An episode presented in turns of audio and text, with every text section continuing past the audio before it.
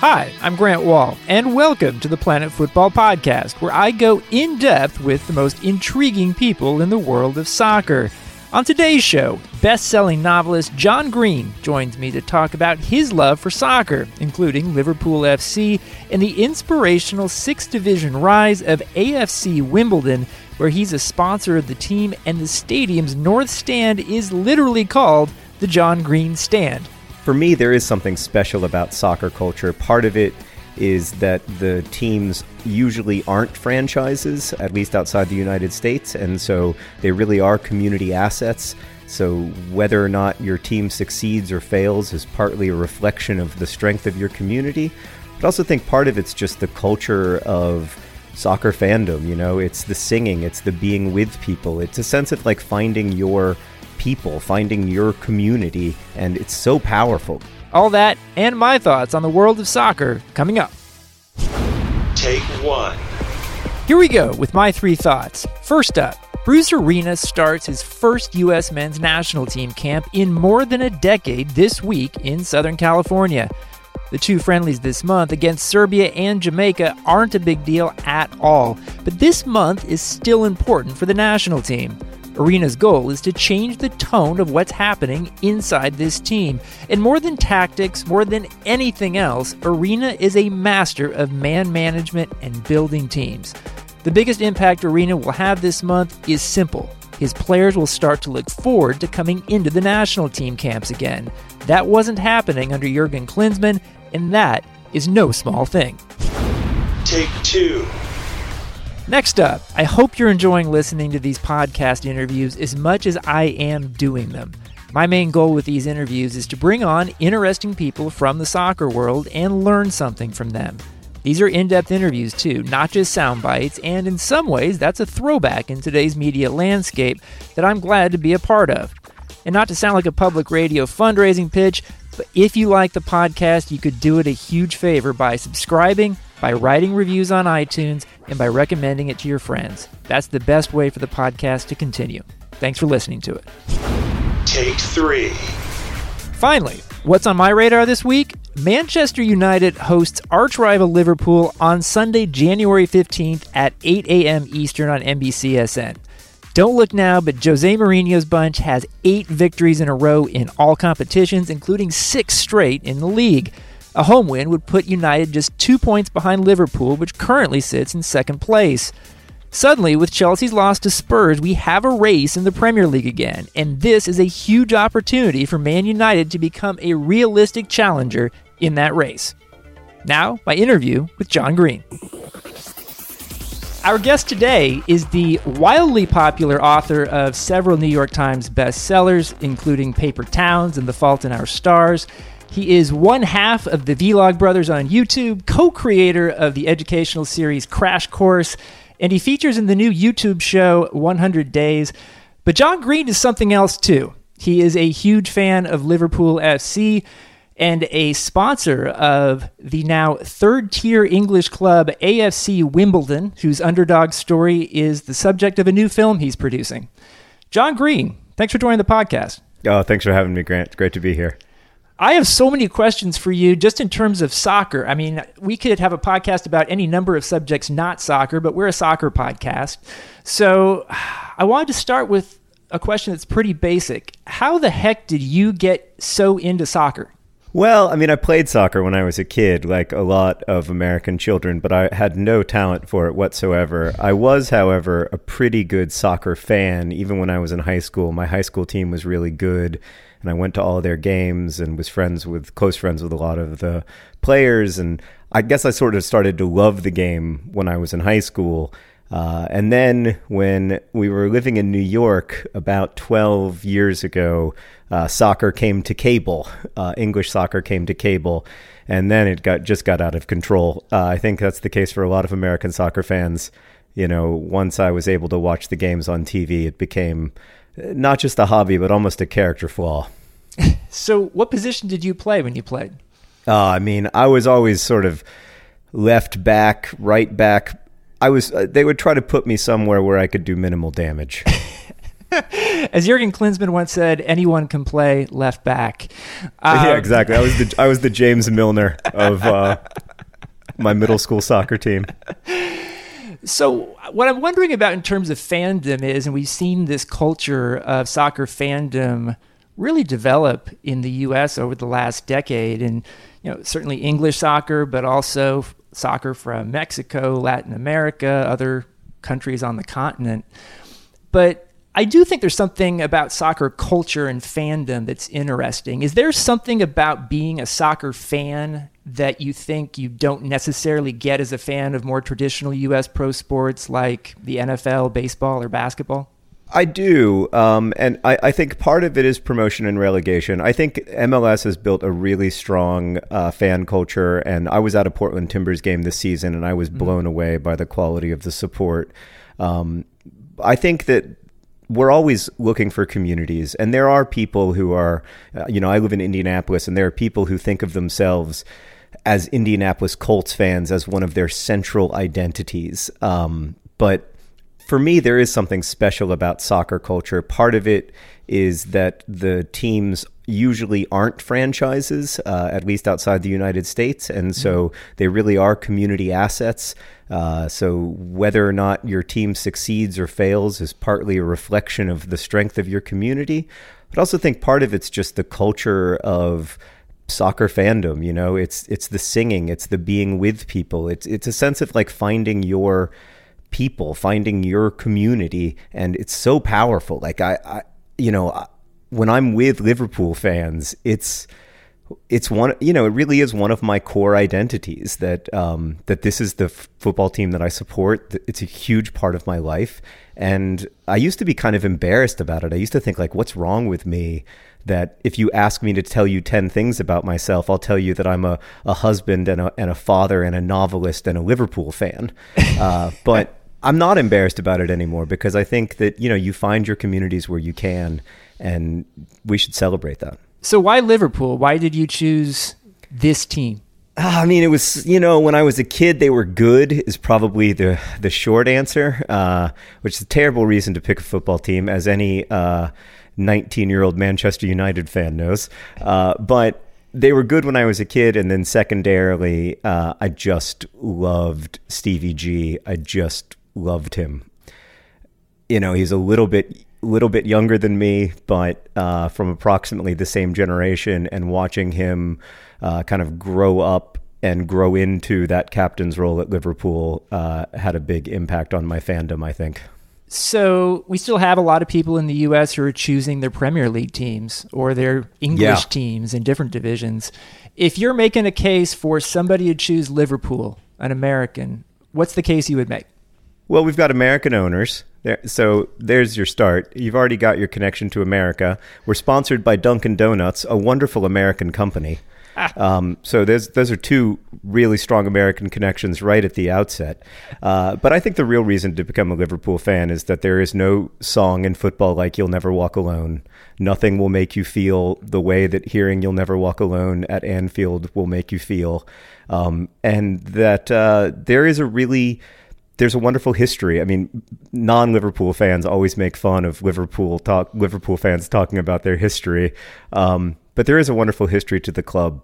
It's been a community asset in Liverpool for so long, and uh, so I, I think about the the five European Cups and the 18 league titles as um, uh, yeah, as a big part of it for me. Also, we've got Jurgen Klopp. I mean, right now it's just an absolute golden age to be a Liverpool fan because we play beautiful, beautiful football. It is so fun to watch.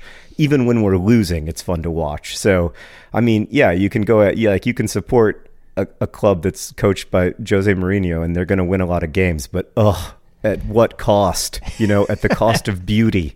Whereas Liverpool, boy, we play pretty even when we play poorly. I was going to ask you. It sounds like you're a Jurgen Klopp guy. Oh yeah, I love him. I'm I'm I'm hundred percent on the bandwagon.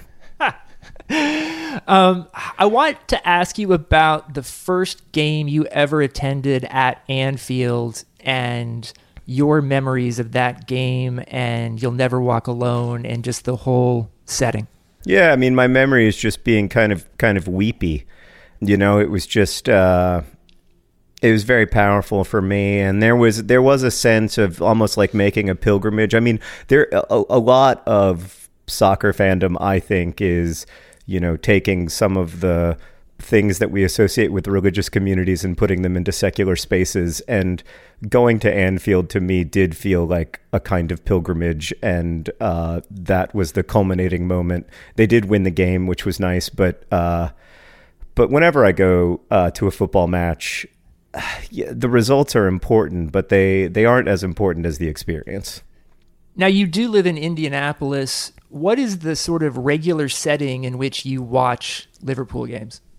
So I usually watch at home. Um, there is a great local pub called the Union Jack that uh, has the Liverpool fan community in Indianapolis, and they have an awesome turnout every weekend for the games. But uh, I have little kids and one of the things that my wife likes about my soccer fandom is that uh, I will wake up at seven o'clock in the morning on a Saturday and take care of our kids so that I can watch the games.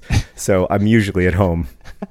do you have to censor yourself? How does that work when you're watching the game? Are you do you get pretty uh, vocal about things?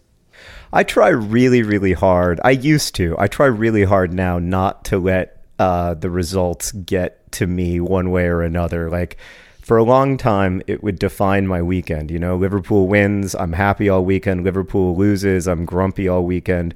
And I just don't think that's the right way to go through life. Like, I don't want to give that much of myself uh, to, you know, the results of a soccer game that I have no control over. So, what I try to tell myself every morning before a Liverpool game is how lucky am I to be able to spend the next two hours watching this football club that I love no matter what happens. Like this is just a wonderful like 2 hour period. Uh, it's a gift that I have been given and no matter what like I get to watch soccer and be on Twitter and hooray for that and not focus so much on whether we win. Although that has been easier this season with us winning more.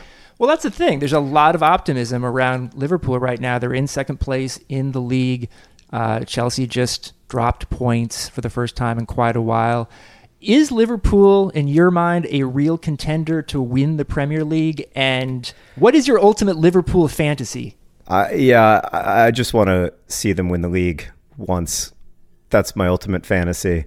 Um, I mean, I remember the day uh, of the Champions League final in 2005 mm-hmm. extremely vividly, and it is one of the best memories of my life. Um, certainly one of the best non-family memories memories of my life.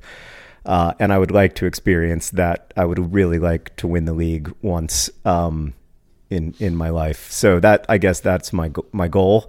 Uh, I do think that it's possible this year. Uh, I think it's way too early. I, I, a lot of people like to make predictions about the Premier League like really really early, mm-hmm. and I, I just think so much can happen in the second half of the season. It's so there are so many competitions that teams get involved in. Who knows what the FA Cup run is going to look like, and all of that stuff I think can affect league outcome a lot. So.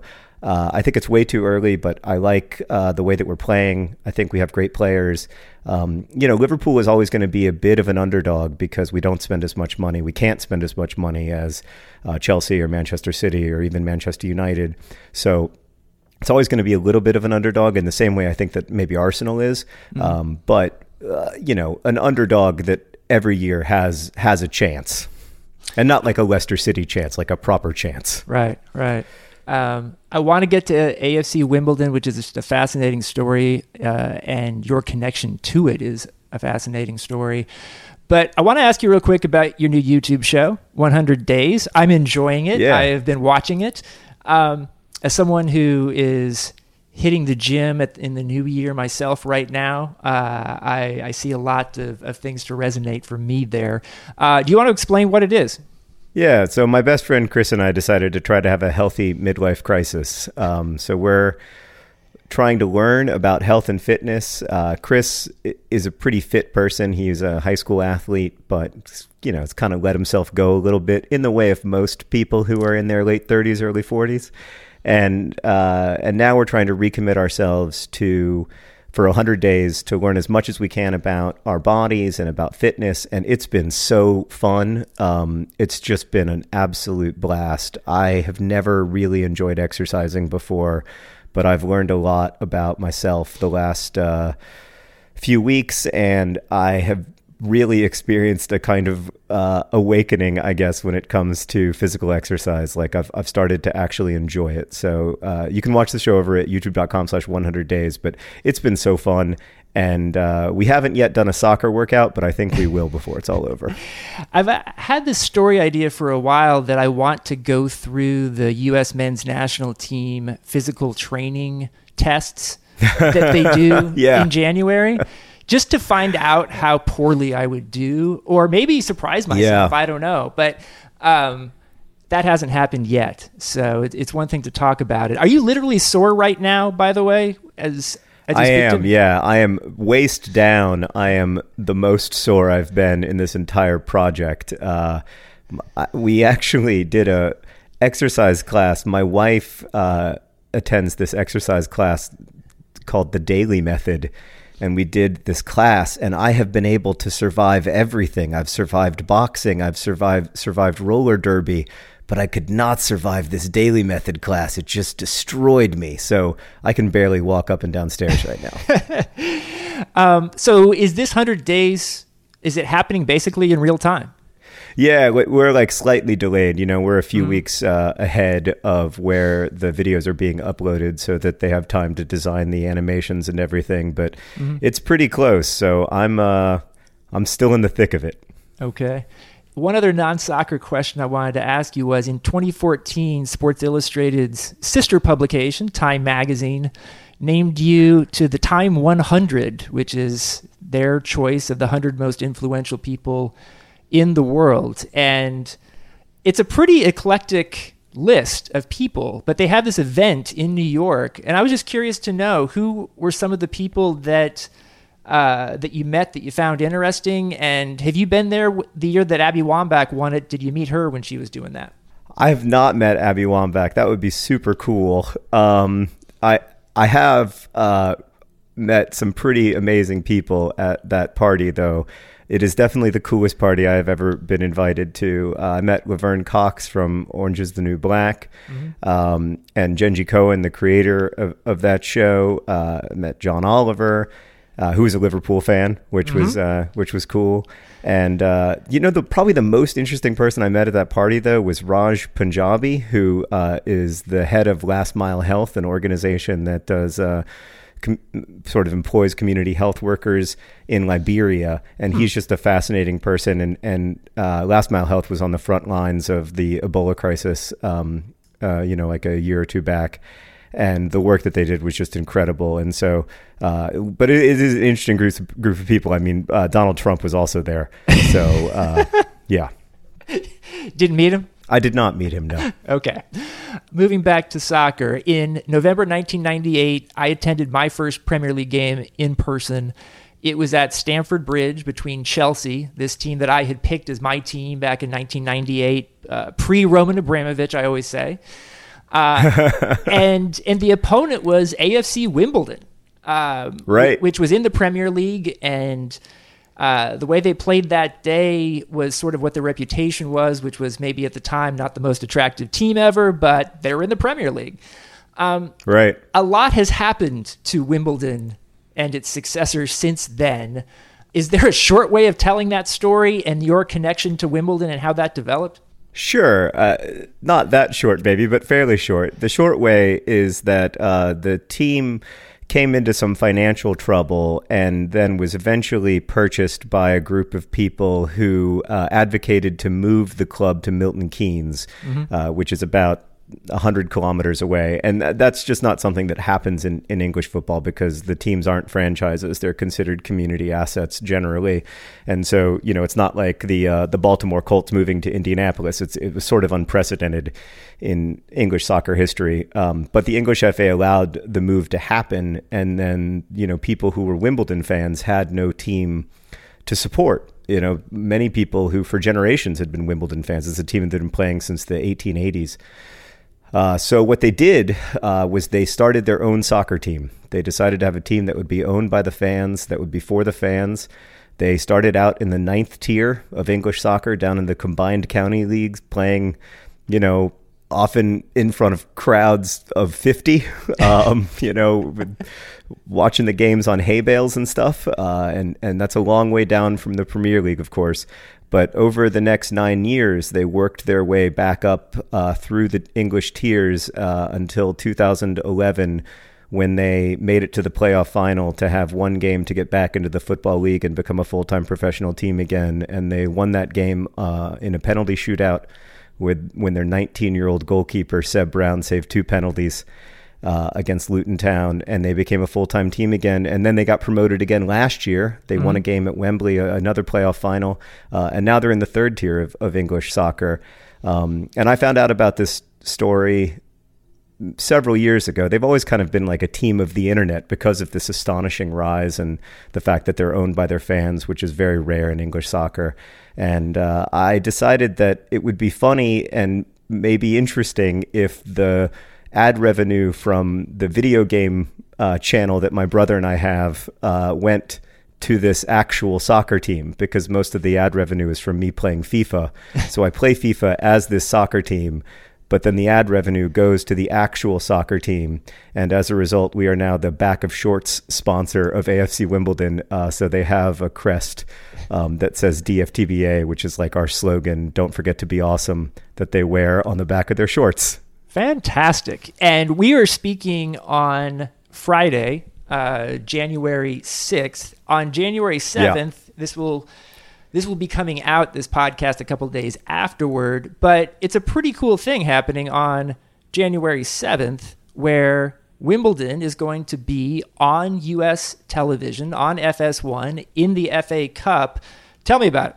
Oh, it's really exciting. Wimbledon are only on uh, American TV once every few years. So uh, this is like Christmas for me, but Christmas that doesn't even come once a year. Um, I'm really excited. It's the third round of the FA Cup. They're playing Sutton United, which is actually a really interesting opponent for them because way back in 2002, when the team uh, reformed, and you know it was just a bunch of fans who were starting a football club. Sutton United was generous enough to offer a preseason friendly match um, that AFC Wimbledon used to raise funds to start that first season. So there's always been a special kinship between Wimbledon fans and Sutton United supporters, and so it'll be a really interesting matchup.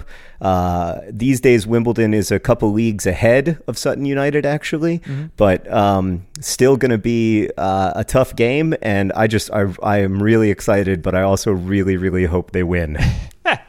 so you're not just a sponsor; your name is on the north stand at yeah. the Wimbledon yeah. Stadium. It's the John Green yeah. stand. Um, yeah. What's the story? Uh, you know, they needed a sponsor for the North Stand. A- AFC Wimbledon used to have the smallest uh, stadium in, in League Two, the fourth tier of English soccer, and now they have the smallest stadium in League One, the third tier. So, you know, it, it, it's not a particularly impressive stand, it must be said. I think it seats about 800 people, but I am thrilled to be able to be the uh, the sponsor of the North Stand. And even though like the demographics of AFC Wimbledon fans and readers of young adult novels don't line up that well, I still feel like it's a pretty good marketing investment. Do you think you've influenced some young Americans to pay attention to Wimbledon and, and Liverpool who maybe wouldn't have wanted to before? Uh, I don't know. I hope so. Um, it's uh, it would be great if that if that were the case. I, I do think that you know Wimbledon was was a team that the internet loved long before uh, I became involved with the club. But I, I mm. think that uh, you know, hopefully, hopefully, it's I'm, I'm at least part of telling their story to the world because it is it is an extraordinary story, and it's a story about how you know a community is stronger than commerce. Ultimately, you know, I mean, the team that used to be. AFC that used to be Wimbledon, the team that moved to Milton Keynes, is also in the third tier of English soccer now. And what that says to me is that um, you know you can have these corporate interests exert their will on your sport, but it will never be as strong as the community of fans uh, who are surrounded by a team. Ultimately, you know, a, a, football club is made out of the people who care about it. It's not made out of uh, any the owners or the corporate sponsors or anyone. And and Wimbledon is to me the greatest example of that. And so I'm very proud to be associated with them just because I think that they run their club in the right way and um, and they've had a lot of success earlier this year, you announced you're going to be producing uh, a film about Wimbledon, about the story of this rise. Uh, how did that come about? Uh, where are you on the project? Well, there's a long way to go, and there's always, you know, it's it's hard to get a movie made in Hollywood, but we've got a great screenwriter, Richard Cordner, working on it, and uh, the folks at Fox 2000 are produ- producing it, and I have a lot of uh, trust in them, and I've had great experiences working with them in the past. So I hope it gets made someday. Um, but yeah, I just think it's uh, it's such a great story, and it really is to me. It like represents the best of sports, or like the best of what sports can do, and so I just uh, kind of pitched the idea both to Fox and to uh, some of the people at Wimbledon who were involved in the initial formation of the club, and everybody was pretty excited about the prospects for it. And so that's that's kind of how it came to pass. I, I, really do hope that it gets made someday because it's it, it's just a story that um, it it just absolutely lifts your heart. I wanted to ask you about a high school friend of yours who is going to be a guest on this podcast. I say with fingers crossed. I think he will be Daniel Alarcon. Uh, yeah. Who uh, has his own soccer connections uh, to Peru and to all sorts of soccer. Did you? What was kind of your connection to him back in high school? Were you how tight were you guys, and what sort of soccer connection do you have?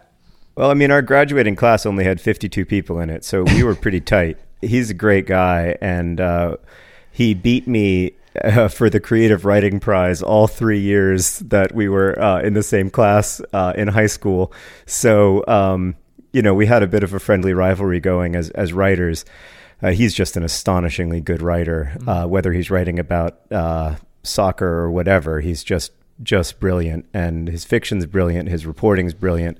Uh, I just feel very lucky to to know Daniel. He was also, when we were in high school, an extremely good soccer player. He was one of the best players on our team, and our team was one of the better teams in the state.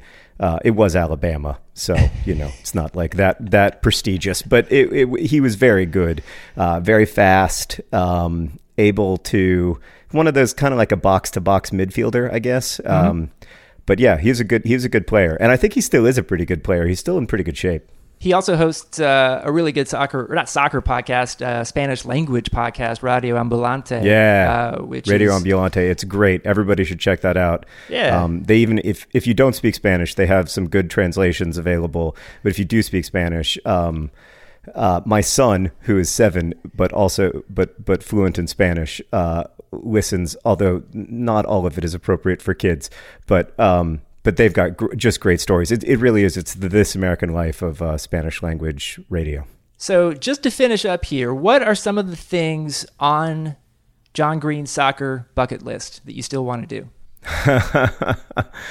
Um, I'll tell you what, going to Wembley to see Wimbledon get promoted uh, was on my bucket list, but then that happened. But it was so, it felt so good, Grant, that I would like to see it happen twice more. um, I would like to see them get promoted to the championship, and then I would like to see them get promoted to the Premier League before I die. That would be, um, that would be about as good as it gets for me, and and Liverpool winning the league. The, you know the other thing I would love to I would love to go um, and see some of the like classic soccer matchups in person. You know, mm-hmm. like I'd love to I'd love to see Barcelona and Real Madrid. I'd love to see oh, what's the what's the other team in Rome? Oh, uh, uh, Lazio against Roma. Lazio, yeah. I'd, I'd love to see Roma play Lazio. Uh, I have a really good friend here who's a huge Roma fan, and I think it'd be really fun to go see him, go see that with him. Um, but you know, mostly I just want to be able to spend, you know, Saturday mornings with my kids watching uh, Liverpool together. It it just brings me so much happiness, and I, yeah, it's just great great time with my family. What would happen if Liverpool played your team Wimbledon in the Premier League, where would your rooting interest lie there? Well, they played a couple of years ago in the third round of the FA Cup, and so I had occasion to consider this with some um, with some seriousness. And it was hard. I mean, it's the it's the you know it's the team I support versus the team I sponsor. Uh, it, obviously, it would be good news for uh, for my sponsorship if AFC Wimbledon had won that game. In the end, uh, I couldn't root against Liverpool, um, and I don't think that I could in the Premier League. Uh, so I would root for Wimbledon to stay up, but I would root for them to lose two games a season. Good to know. I hope you get the opportunity someday to to think about that and, and encounter that. John Green. He's on Twitter at John Green. His soccer tweets are at Sports with John. Thanks for joining me. Oh, thank you so much, Grant. Take care. Thanks for listening to the Planet Football Podcast. I'd like to thank John Green as well as everyone at Digital Media and Sports Illustrated who supports this podcast. If you enjoyed this episode, there are other great new and archived episodes you can check out, including my recent interviews with Bob Bradley, Rory Smith, Jonathan Northcroft, and Juan Carlos Osorio. You can subscribe to and review the podcast on iTunes or wherever you get your podcasts. See you next time.